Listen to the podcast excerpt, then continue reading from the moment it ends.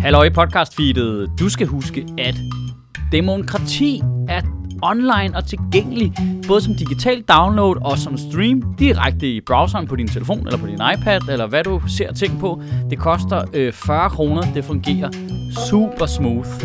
Ind på michaelschødt.dk med dig. En dag du keder dig og lige trænger til noget at grine af. Fedt.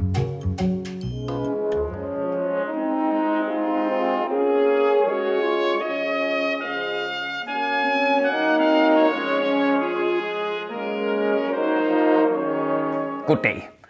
I sidste uge skete der en frygtelig forbrydelse, hvor en 13-årig pige bliver kidnappet. Politiet de beder om vores allesammens hjælp via pressen og på sociale medier.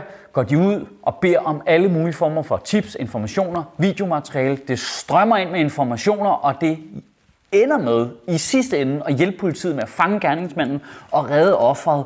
Øh, Gud skal takke lov i live og kollektivt som land, så åndede vi lettet op Tiltroen til verden var på trods af en voldsom forbrydelse en lille smule genskabt. Men så vælger præsten simpelthen at blive ved. Så bliver de fucking ved. På trods af at politiet beder dem om at slette alt billedmateriale offeret, så bliver de ved med at bruge billeder og sådan en. nej, vi har faktisk fået lov af offerets familie. Har du ringet til offerets familie for at klære billedrettigheder. De fucking psykopat, altså. Nu kører de på anden uge i pressen med at ringe til offerets forældre, ringe til klassekammeraters forældre, ringe til tidligere skolekammerater, du ved, tage ud på andre forsvundne pigers skoler og snakke med børn om, hvordan det er. Og nu i jagten på kliks ender journalisterne med at stalke skræmte børn i et udsat område, ligesom fucking gerningsmanden. Jeg, jeg, jeg fatter det simpelthen bare ikke. Har de der mennesker ingen impulskontrol, eller hvad? Altså, journalisterne var jo heltene. Altså, medierne var jo med til at hjælpe, sprede informationer, så folk kunne sende ting til politiet. Du ved, det, det, det gik jo godt. Du ved, og de fik også alle deres kliks jo. De fik alle deres kliks, fordi vi alle sammen var sygt bekymrede og sad fucking refreshed hele tiden for at finde ud af, hvad der var, der var sket jo. Du har fået alle dine kliks. Du var på de gode hold. Du var med til at hjælpe til at opklare det. Så let it go, mand. Altså, så tag sejren tilbage til Peter Hummelgaard, du ved. Lad dem, være, lad dem fucking være i fred. Men BT har en journalist, der ringer til familien to minutter efter, de har fået at vide, at deres datter er fundet i live. Hvad er der galt med dig, mand, hvis du gør sådan noget? Hvad er der galt? Du, prøv, prøv at forestille dig, at du skulle gøre det. Altså, altså en journalist, der, der tager det telefonopkald der. Du skal jo overskride så mange af dine almindelige menneskelige stopklodser for at gøre det. Det er så helt breivik Du er nødt til at tage høj musik i ørerne og tage noget fucking narko for at dulme din empati. Og så i øvrigt, lige bagefter, ind og optage et podcast-afsnit, hvor du bare udpensler din samtale med offerets mor. Hvad er der galt med den journalist, mand? Fucking stop jer selv. Stop jer selv nu. De danske medier skal jo forestille sig at være den fjerde statsmagt. Altså, øh, øh, jeg er ked af at sige Jeg, jeg, jeg tror sgu ikke, de er på top 10 lige pt. Det, det, det tror jeg simpelthen ikke, de er. Altså, Cirkusrevyen er, er jo tættere på at være en statsmagt end fucking BT og Ekstrabladet.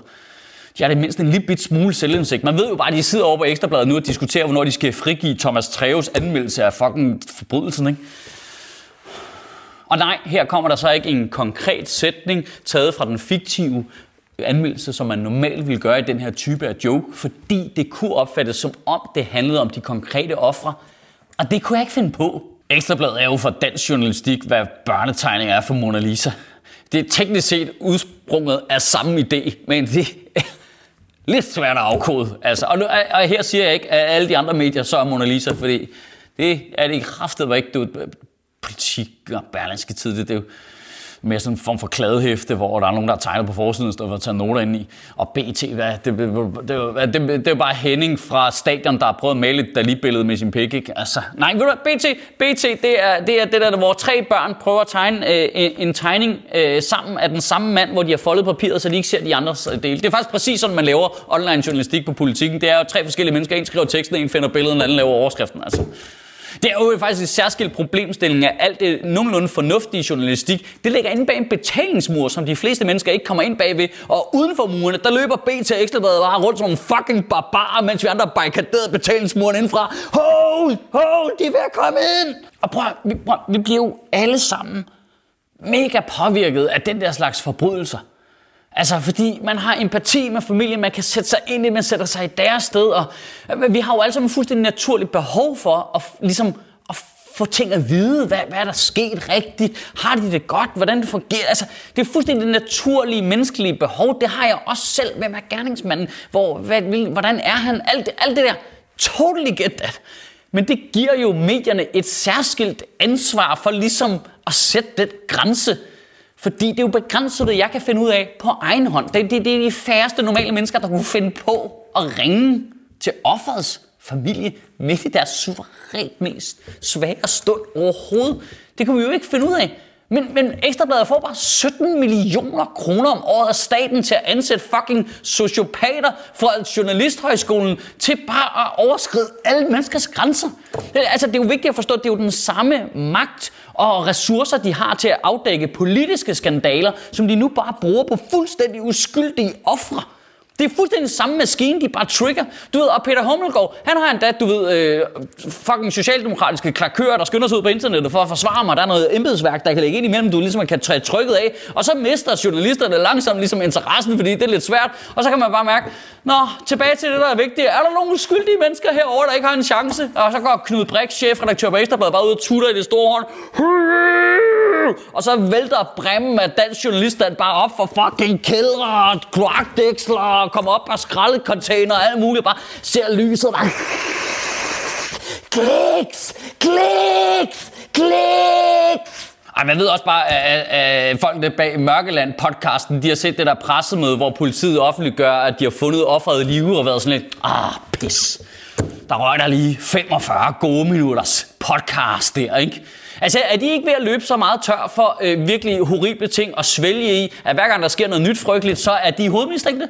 I ugen, der kommer, der kunne det i hvert fald måske være meget sundt for os alle sammen lige at bare lige tænke en lille smule over, hvad vores brug af medier og sociale medier gør når der sker noget, der er så voldsomt her. Altså jeg mener bare, det, det, det, der mangler jo ikke øh, artikler og debatprogrammer og fucking podcast-serier om øh, alle de problemer, der er, når øh, unge mennesker kigger på en skærm, eller åh nej, hvad ser de på TikTok, og det er også problematisk, og du skal, de har bare kigget fucking på en forkert TikTok-video i to minutter, du ved, så er alle 40-årige mennesker du op af stolen, ikke? og politikerne er klar med at forbyde noget. Men kunne vi ikke også have en lille offentlig samtale om, hvad det gør ved voksne mennesker, at I til sydenlædende bare skovler true crime ind i ansigtet og bare sidder hver dag og svælger i fuldstændig uskyldige menneskers horrible oplevelser. Altså, kunne vi bare lige have en samtale om, hvad, hvad det gør ved vores empati og dynamikken i medierne? Altså, øh, vi er jo i et scenarie nu, hvor det virker til, at store dele af det danske medielandskab ikke rigtig kan skille forskel på genren true crime,